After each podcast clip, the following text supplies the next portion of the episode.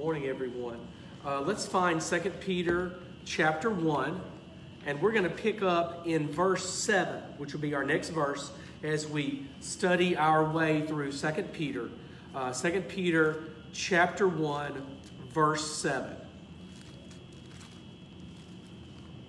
2 Peter chapter 1, verse 7.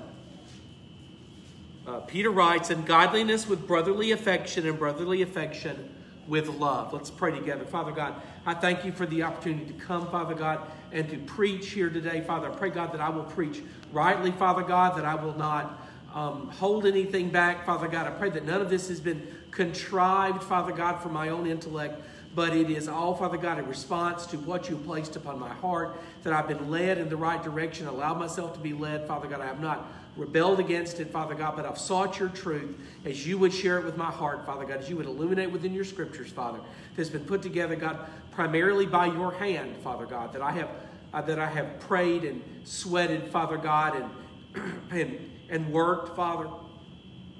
But that it's been your your will, Father God, that's guided this.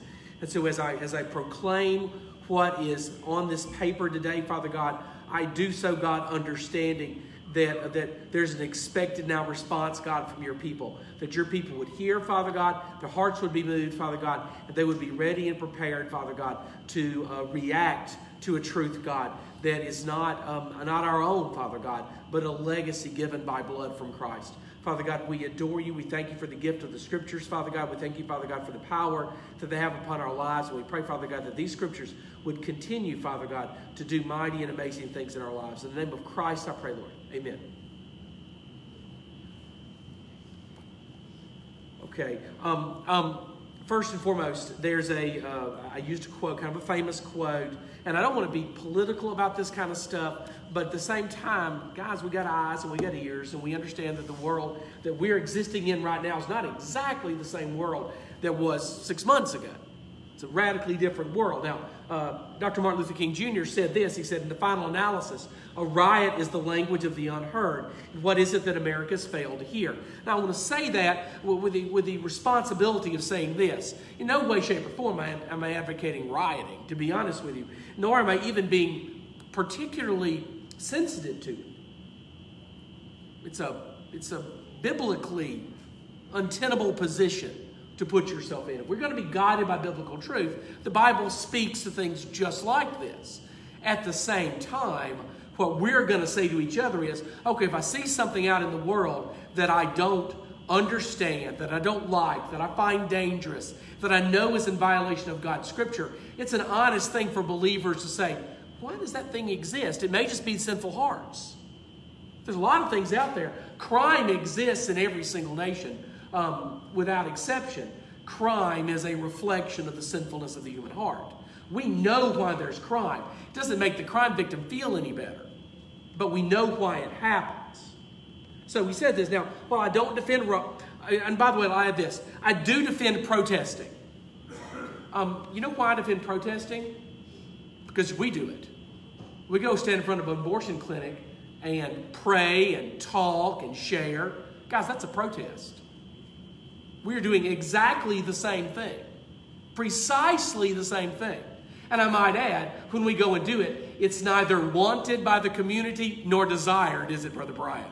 No, they hate us when we go. We are absolutely hated by every neighbor, even the ones who, to be honest with you, who probably don't approve of having an abortion clinic in the neighborhood, don't want us there either. Okay, we are not welcomed there. The opposite is true. So I defend the right to protest. It is an American right to do that. I defend that right. I do not defend the right to riot, but I want to deal with the right to riot. And I'll explain what, what motivated this before I go any farther.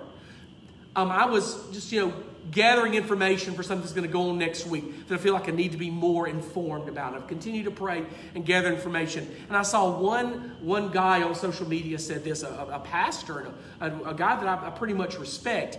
What he said was, he said that it's not enough to say the gospel is the answer to America's problems. You have to show people why the gospel is the answer. That's like saying you need Jesus but not pointing anybody to Jesus. You need Jesus is a smart remark, because you don't like what somebody did. Sharing the gospel with someone is completely different.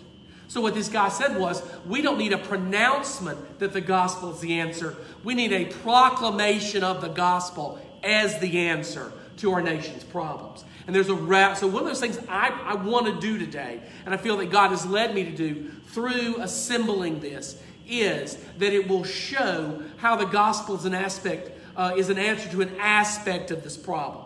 And understanding that the gospel in its entirety is an answer to all the world's problems, but we do have to teach that. Now, uh, in, in, terms of rioting, the Bible says very clearly in Proverbs chapter 29, verse 11, a fool gives vent to his spirit. So, what we see on television are, no offense, a whole lot of fools like us out giving vent to their spirit. They're angry, and so they lash out. Once again, as we talked about Wednesday night, the mistaken, the mistaken trail of logic leads to a horrible conclusion, which is that if I'm angry enough, it doesn't matter what I do. If I'm angry enough, I can do what I want. If I feel justified in my anger, I can do whatever I want to do. Think about how many bad things on both sides of these issues have been done because somebody was angry. Solomon closes this by saying, But a wise man quietly holds its back. Holds it back. So, so what we want to be is wise in this. We're not going to give vent to our anger in any way, shape, or form. No matter what side you're on, we're not going to give vent to anger. We are always going to hold back anger because anger just simply doesn't serve. You know, acting guided by the flesh of man has never accomplished good. James says in James 1:20, "For the anger of man does not produce the righteousness of God." All the anger in the world, all the frustration, all the bitterness never does any real good. It does not, it doesn't change things. Anger is not an operation of God in our lives. However, the goal, now listen to me, the goal of every conscientious Christian in this nation must be to listen, to consider, to repent, and to promote the required change. In other words, just because we may disagree with this or disagree with that. Just because I don't like what I see on television, it doesn't mean that I don't listen to my friends. It doesn't mean that when things are heartfelt and real, that I don't read them. There's, there's, no, there's never a Christian response in which we tune out, in which we turn off, and we just refuse to hear what's being said. That's the implication of, of that kind of thinking is that you and I are already perfect in our thinking and in our beliefs about everything. That's an arrogant perspective. The idea that this nation doesn't need to change is a ridiculous idea because we can, they're not writing about the stuff that we think the nation needs to change about. That's hypocrisy on our part to say it doesn't need to change because everybody in this room thinks it's got to change about something. We're voters. It is our right and our privilege and our responsibility to believe that our nation can get better. That's why we have democracy. Paul illustrated the fact that our journey is to live as Christ has instructed, sharing Him, in effect, wearing Him by seeing our lives remade in His image and not in the lasting impression of the world around us. Christ, Christ's work in our lives is to remake what he finds into his image. So that you and I would live, breathe, act, read, think, everything as Christ would, not as the old man would. What we've undergone is not remodeling or renovation, but we are a brand new construction. The old has passed away, the new is now being instructed by Christ to look and live as Christ does. Now, the apostle explained this in 2 Corinthians chapter 8. In verses 10 through 12, he essentially tells us that men and women must surrender their will as the church. Now, right now, I'm speaking directly to God's church. Understand that.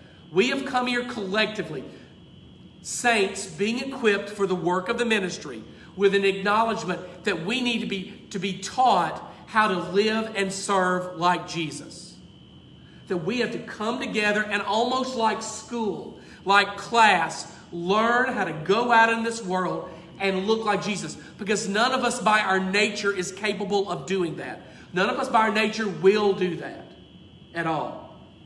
And that part of that is surrendering our will to God, saying, God, look, my way is so different than your way. Your way is so much higher, God. I surrender my will. And he says it in a funny way because he said, Look, we understand this that the Corinthian church was the most problematic of Paul's churches, right? He had a, it required two letters that have been preserved and at least three letters that we know existed to work out the problems of a church at Corinth that looked a lot like an American church. It was an affluent church. It was a church at a crossroads of culture that was always taking in these ideas from all, corrupting ideas from all around the world. It sounded like, the Corinthian church sounds like America. Because we have no ancient culture of our own, we there adopt the ways of all these other ancient cultures. It sounds like us. And that Paul's trying to tame this by way of letter by way of, of, uh, of epistle. And as he's writing to them, something has happened between the first, which is a very condemning epistle. Paul is so tough on the Corinthian church in that everything they did was wrong. Let's just put it that way. Everything the Corinthian church done did in light of the first epistle is absolutely wrong on every aspect. There's no, there's no theology or practice that's right in Corinth. But things have gotten better between the first letter and the second letter. And Paul says that. He said, Who a year ago started not only to do this work, but also to desire to do it. Now, that's a, that's a titanic statement for everybody in the church right now to hear. It's not enough just to do it. Look at it this way. We got some young kids in here. All of us at some point were young kids going to church. Anybody ever get dragged to church kicking and screaming?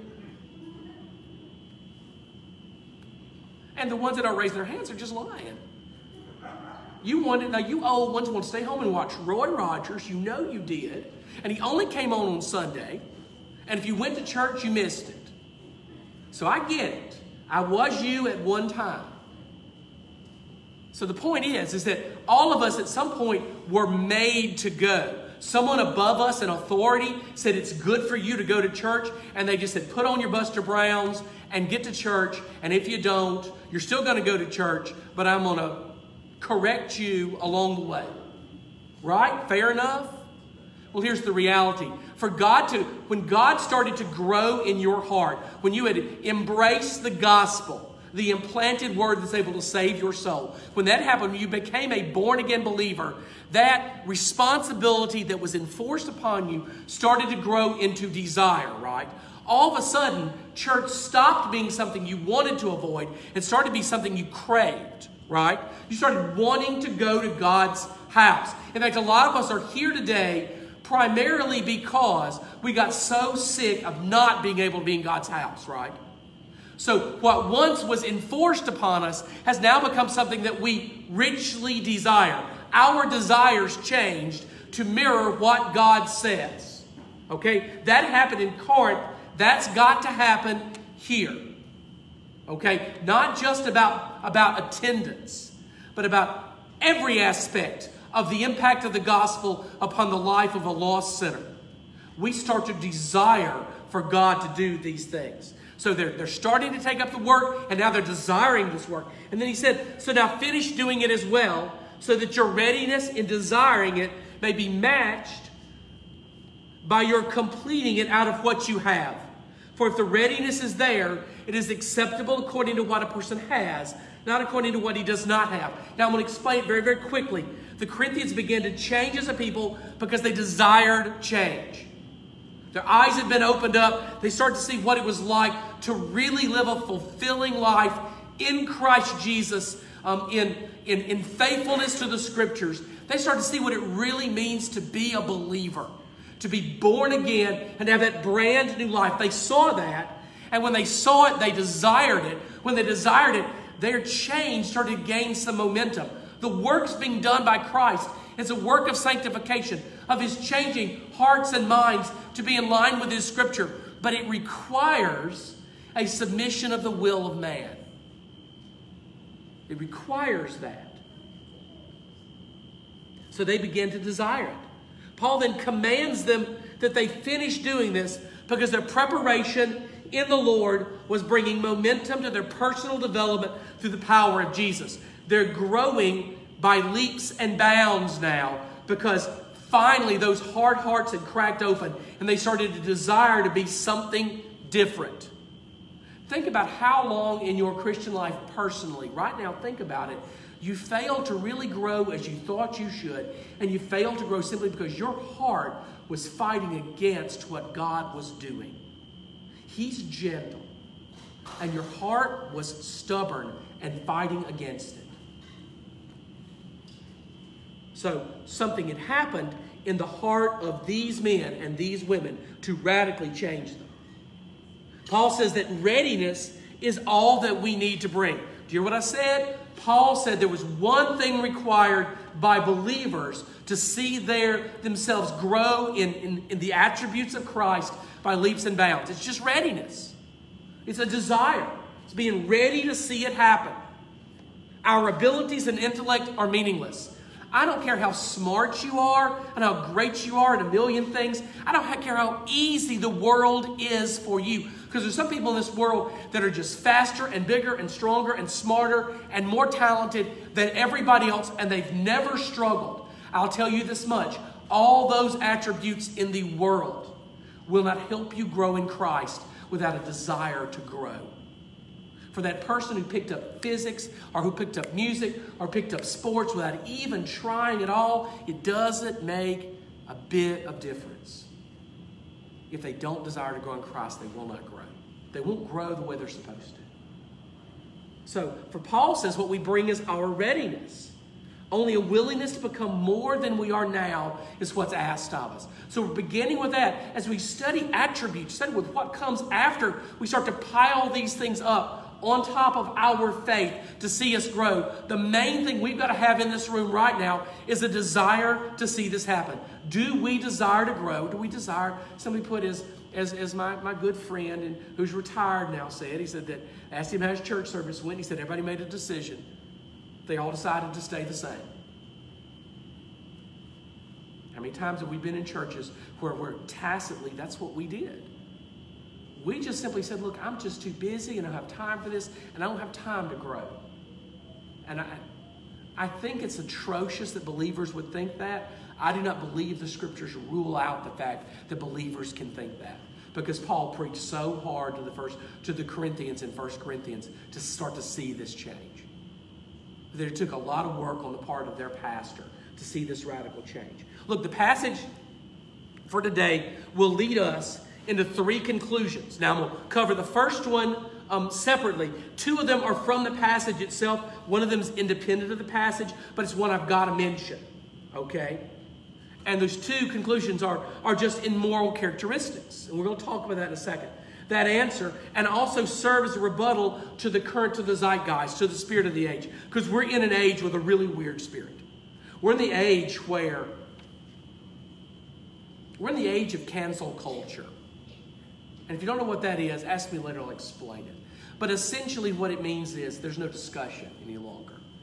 Some things have been deemed to be right, and if you disagree with them, it's not just that you're a bigot, it's not just that you are out of touch. It's that all of social media will fall upon you and you'll withdraw from the discussion. I guess that's probably the best way I can explain it without going into too much depth. So, so understanding that the Bible's got an answer to this. Even when the, especially when the days are evil, the Bible maintains that answer. At issue is the fact that I'm, I'm again speaking of the current political climate in the United States. And I don't want to talk politics. I'm not, ad, I'm not advising one way or the other, and I'm not supporting one party or the other, and will not. Will not. They both offend God. And then fully aware of the fact that many in this room have grown weary of talking about this issue. I think that's the other aspect that, that we're, we're going to be really hard pressed to deal with. And that is the idea that because we are who we are by nature, at some point we just get tired of hearing about it. Even if we acknowledge it's true, we just get tired of seeing it. We want to move on. Our lives are so rigid and so hard and so difficult and so full of their own you know, kind of petty little indignities that we don't have enough heart to deal with all this extra stuff. At some point, we want TV to distract us from our reality. We want the news to, to distract us with things that we don't feel we have to have a response to. Do you understand what I'm saying? So I get that you can grow weary of this. And some of you, many of us in the room, already have grown weary. That does not absolve us of the responsibility to come in here and deal with things that, that are not somewhere else, but literally right outside our door. Literally right outside our door. Okay. First, I believe that weariness in the church is driven by two mindsets. First, the attitude that we can do nothing substantive to change the world around us. Therefore, we cannot speak um, of matters uh, that we cannot control. Now, that's an anti gospel mindset that lots of believers have. So, what can I do to change? I don't live in Minnesota. What can I do to change Minneapolis? Well, I'll be honest with you. Even the thought says that we do, says to the world that we do not have the life changing truth. says to the world that we do not have the world altering truth. The reality is this little old you, just like you are with your bank account, with your stature, with your ability to put words together, with your resources, little old you still has within your heart, if you've embraced gospel truth as your saving message, if that has happened, little old you has the power to change the world. And I will say this because of one person, one person alone. Not a biblical character, but one we revere in the Southern Baptist Church nonetheless. When Lottie Moon died, she weighed about 50 pounds. And she starved to death on a ship in the ocean. She had given her life through the truth to China. And I'll be honest with you, there are about 100 million Christians in China right now because of people like Lottie Moon. She was literally a tiny little lady. She never had enough money to worry about. But the gospel through her life changed the world. It is a ridiculous notion for believers to say that we can't change things. That is a lie perpetuated in the church by Satan to keep us staring at four walls and not overcoming the world. That's all that is. So we must, we must abandon that mindset. And the other, I think, is even more wicked than that, is the feeling that we've done nothing wrong. And moreover, we are free to address other issues. Well, here's the reality there's hardly a topic we can bring up that anybody in this room has done nothing wrong at all concerning it. Just, just, just specifically, if I'm going to talk about racism, I come here even talk about racism today, if I'm going to talk about that issue, that would mean that I never ever, if I said that about myself, that I have, I've never done anything wrong with this issue, that would mean I'd never said or thought anything sketchy in my life. That is a bitter, bitter, bitter lie. The fact of the matter is, there are 330 million people in the United States at least and the overwhelming majority of us and the entire church bears some responsibility for this. We can all change. We can all change. Solomon instructed in Proverbs 17:10, a rebuke goes deeper into a man of understanding than a hundred blows into a fool. The fact of the matter is, if we have to come together every once in a while in the church and hear, to, and hear preaching like this and be rebuked, the fact of it is, the reason why the church gets rebuked is because it works on the church. Why rebuke the church? Because the church will listen. Why talk to the church about these issues? Because the church listens when God talks. Our very definition as people of the book means we respond when God speaks. God talks, the church hears. Rebuke works here. Rebuke doesn't work on the fools of the world. The people burning things down, rebuke doesn't work on them. They don't, they don't listen to God, they don't care. We're the ones, the church are the ones that can change. In this nation right now, the only group of people that can radically change to realign this nation on Christian principles is the church itself. The only one. And we're kind of putting it off on this bunch of, to be honest with you, you know, strange children as if they're going to be changed. And they don't even know our Lord. these crowds and these people, to be honest with you, there's no element of change within them because they've never been changed in the heart. We're the ones with new hearts and new spirits. We're the ones that can hear and change. We're the ones that a rebuke goes deep into. Accepting and learning rebuke is the measure of Christ in us, the hope of glory. What makes us Christians is the fact that we can receive this rebuke, is that the Bible itself rebukes us. It tells us how bad we really are. Sinclair Ferguson wrote this. He said, No one enjoys being cross examined or accused of having something wrong in their lives.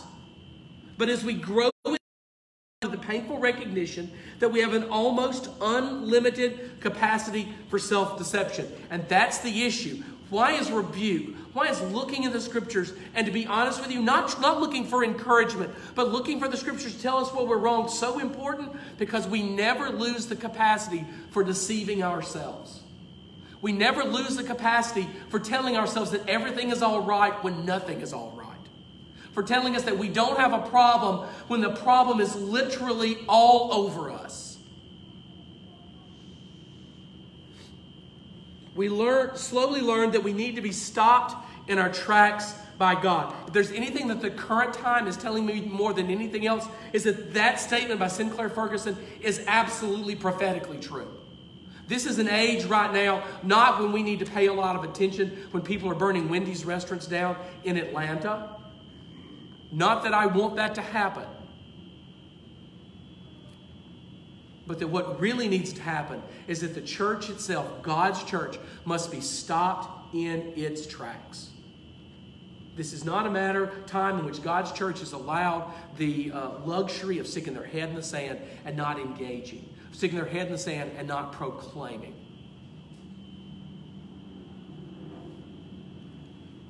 He uses Scripture to do this. We cannot reach our destination if we are traveling in the wrong direction. The first answer from the Lord for the age in which we currently struggle is that all of us must cross examine ourselves on matters of relationship with one another. Unfortunately, some in the church will fight with all their lives against any alteration in culture because they feel like change is to abandon their heritage. I know heritage is a loaded word when you use it in the deep south, folks and I used a loaded term. I couldn't think of anything else to say. We'll fight, fight, fight, fight, fight to keep things the way they always have been, as if the way they always had been glorified God. We show our allegiance to be to our heritage and not to our Lord. If the way we've always been is an insult to God, then burn it to the ground. If the way we've always been does not bring honor and glory to God, then tear it down. For these unfortunate men and women, they've generated within themselves an allegiance to things which have no bearing on the Christian faith or God's kingdom at the expense of the truth. What I'm so worried about in our nation, in the church especially, is that we've got a lot of people who claim the moniker of Christian, but they're more, they are more loyal to their past and what they perceive to be their heritage than they are to a legacy of Christ. They've never asked, does this make me more like Christ or less? They've never dared ask those questions. You know why? Because they didn't want the answer. We have a, we have a, that's our most common self-deception. We don't ask, so God won't tell. We don't listen, so we don't have to hear. All that I advocate is the fact that Christians must look at everything with a biblical perspective. Every single thing in our lives, in our nation, in our entire culture, we look at with a biblical perspective. The Bible has spoken. God has spoken through God, through His Word. We know what He thinks about everything that matters. Especially in the days in which we live. Three issues are of greatest concern in engaging the culture. First, Christians are forbidden from showing what the scriptures describe as partiality, addressed in Acts 10, verse 34. Peter says, Truly you understand that God shows no partiality. We are all sinners, condemned to hell by our sin. And when we are born again, we are sinners saved by the grace of God. God does not favor you over someone else. He doesn't subdivide the world according to race or, our economics our nationality. God does not show partiality. Now, that is a clear statement. James follows this by imploring us in James 2 9. But if you show partiality, you're committing sin or convicted by the law as transgressors. So if we therefore show partiality, and I'll just have to say it, racism is a form of partiality, then we are transgressors. We are sinners. I didn't say that. That's exactly what James says. If I favor the rich over the poor, then I am showing partiality and I'm sinning against God. In fact, in fact, the Old Testament would say, if I favor the poor over the rich, I'm showing partiality and therefore sinning against God. God is on all our side and on no one's side. If our culture shows partiality, racial, cultural, socioeconomic, it is by definition in need of rebuke and gospel proclamation. So when you, you live in a culture that finds a way to show partiality, and, and, and certainly ours does, when you do that, then the response is to proclaim the gospel. Here's how it changes through the gospel. The contemporary response to this condition is anger. The culture is currently angry. However, this is misplaced and it has already led to sin. As Moses wrote in Leviticus 19, verse 17, You shall not hate your brother in your heart, but you shall reason frankly with your neighbor, lest you incur sin because of him. The method for reforming culture is not and has never been anger and frustration and rioting. It does not change a culture. The method for reforming a culture that was founded on, at times, unchristian principles is not rage or violence, but honest and sincere reasoning among brothers and sisters. How do we get out of the current mess our country's in? Exactly the way Moses said reasoning frankly with your neighbor. God didn't give us an answer that was easy, He gave us an answer that was hard, that's interpersonal, that's person to person. There's no law you can you can you, can enact. There's no no type of, of reform in policing or economics or whatever that'll fix this. Those problems will linger beyond anything an impotent government does. The answer is among brothers. Once again, the answer is where in the church? Want to change America? Change the church. If America's broken right now, it's broken because the church is broken. So, how do we change? We change in the church. The most vital, most important body in the entire United States of America is God's church. Until God's church gets these things right, they'll always be wrong. And Washington can do whatever it wants, and it's never gotten anything done, and it never will get anything done because it's part of the same impotent and broken system. The church can change what senators can't. One grandma in a church can change more than Nancy Pelosi can. Radically more. The answer is not vitriol or demonstrations, but dialogue and discussion which leads to repentance and reformation. All those times we have been in front of that abortion clinic, those of us who've been there, we all understand the real solution is what? Getting one little girl to talk to you, isn't it? You can shout and, and play music and stand up on the ladder and bullhorn and all that ridiculous nonsense. But if you can ever get one of those little girls' eyes to meet your eyes and you can show them the kindness of God and the truth of the scriptures right there in the Bible, you'll save that baby. But until the discussion happens, it'll never change, right? They just get more advanced in how to ignore. The moment the moment you form that relationship, you can start to change the world. The church must be the leader because no other institution combines truth with power. The reason this will work is because of the impact of the two characteristics in our focal passage. We've got to get them right now as we close. Peter challenges the church to add to the impact upon their faith two Greek terms which for all of us who've been in the church our whole lives, they formulate a great deal of the entire moral teaching of the last 50 years of the Protestant church. Two ideas, right? Two Greek words, Philadelphia and agape. Philadelphia, brotherly love, just like the city Philadelphia, the city of brotherly love. Philadelphia, brotherly love, and agape, love, godlike. The love of Christian brothers is Philadelphia, and this godlike goodwill love of agape. This is we've we've talked about this so much. You've heard so many sermons in your life. If you've been in the Baptist church or in the Protestant church, you've heard so many sermons in your life about the use of these two words. This is these two words, when they're in our lives, show the impact of the cross more than anything else does. I'm going to love the church differently, and I'm going to love the world differently. Everything that men and women of God are striving to be or ought to be is compiled in these two words everything.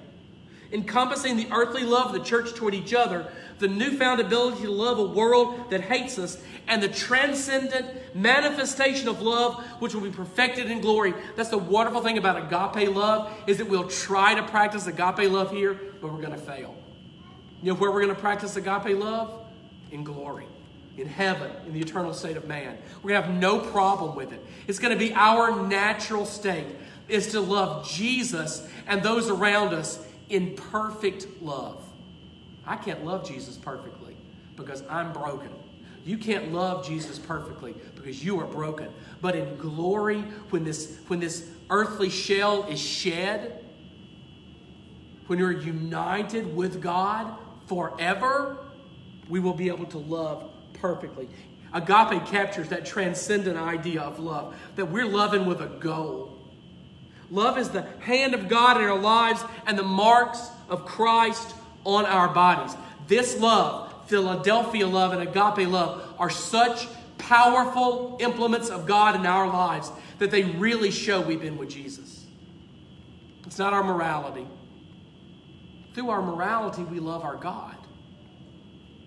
It's not our ethics and our integrity. Through our ethics and our integrity, we love our brothers. It's not our work and our service. That's an aspect of the love of brothers or the love of the world uh, that, that God's given us that enables us to show the cross. Love is the essential reason why we, we would talk about this, why we would close with this, is that love is scripturally speaking the essential motivation for everything good that's ever happened to us. But not our love, because once again, we're bad at it. But for the love of one who loved perfectly. Love is the essential motivation for the cross. We have the cross of Calvary because of love. As Paul explains in Ephesians 2 4 through 5, but God being rich in mercy, because of the great love with which He loved us, even when we were dead in our trespasses, made us alive together with Christ. By grace you have been saved. Understand, look at the depth of what he just said. He loved us in response to the fact that we were what? Dead in our trespasses, dead in our sins. God's response to your being dead in your sins was to go to the cross in love. Well, the cross is not a symbol of our value, but a symbol of our debauchery. The reality is Him hanging up on the cross is a symbol of not how much we love Him, but just how much He loved us when we were dead. Everything about the Christian faith is caught up in that idea of love. By grace you have been saved. Every step of the impossible journey of the cross was paved with Christ's love for rebellious and wicked people. None of us deserve the blood of Jesus as shed, shed as an atoning sacrifice for our sins. None of us deserved it. When we look, I guess the reason I would say that is because if we're going to look at the world and have mercy on this world and not not just return the anger and the vitriol and the hatred that comes from this world back upon them, if we're not to return evil for evil, it is because we realize that we were just as misguided and just as broken and just as lost as those out there right now burning things to the ground. We were just as broken. We weren't better, we were the same. The depravity of man dictated the cost of our redemption. But love is the catalyst, and its expression is in God's unmerited favor. His grace, as the writer of Hebrews says in Hebrews 2 9. But we see him who for a little while was made lower than the angels, namely Jesus, crowned with glory and honor because of the suffering of death, so that by the grace of God he might taste death for everyone. Tasted death for us all, so that we might have his unmerited favor, his grace. The legacy of Christ in our salvation is his love shed abroad in our hearts, as Paul writes in Romans 5 5. And hope does not put us to shame because God's love has been poured into our hearts through the Holy Spirit who has been given to us. Love shed abroad is the way the King James Version had translated that. That's the way I remember it. God's love poured into our hearts. Look, our hope in Christ emanates from his love for us which brought about the cross. Insanely wicked men and women can choose a different path by way of, of justification and redemption through the gospel. Look, for those in this world right now who would do the most horrible of things, who would do things that would either cause us to shake our head or just simply bring, bring fear to us, there is hope for the insanely wicked because of what Christ did on the cross. Hate is not our future, hate is our past. As believers, we begin today to love the church. First step, we're going to love the church. All races and all nations who've been made new by the blood of Christ. Understand, it's one thing to love that person across the aisle. Hey, sometimes it's hard, be honest with you, when you've known each other a time. But God's command us very, very simply is this. First and foremost, we, we practice Philadelphia love. We love the church. And that means you don't just love this church, you love the church down the road and the church across the holla. You love the church in another county, in another state, and in another nation. We're going to love the church the way God commanded that Christians love the church. Black, white, yellow, red, rich, poor, we don't care. We love the church because that's what it means to add Philadelphia to your faith. We're going to love the church, the whole church. We're also going to love the world in the fashion of Christ who went to the cross for their sins, ignoring their taunts and thanklessly bearing their shame.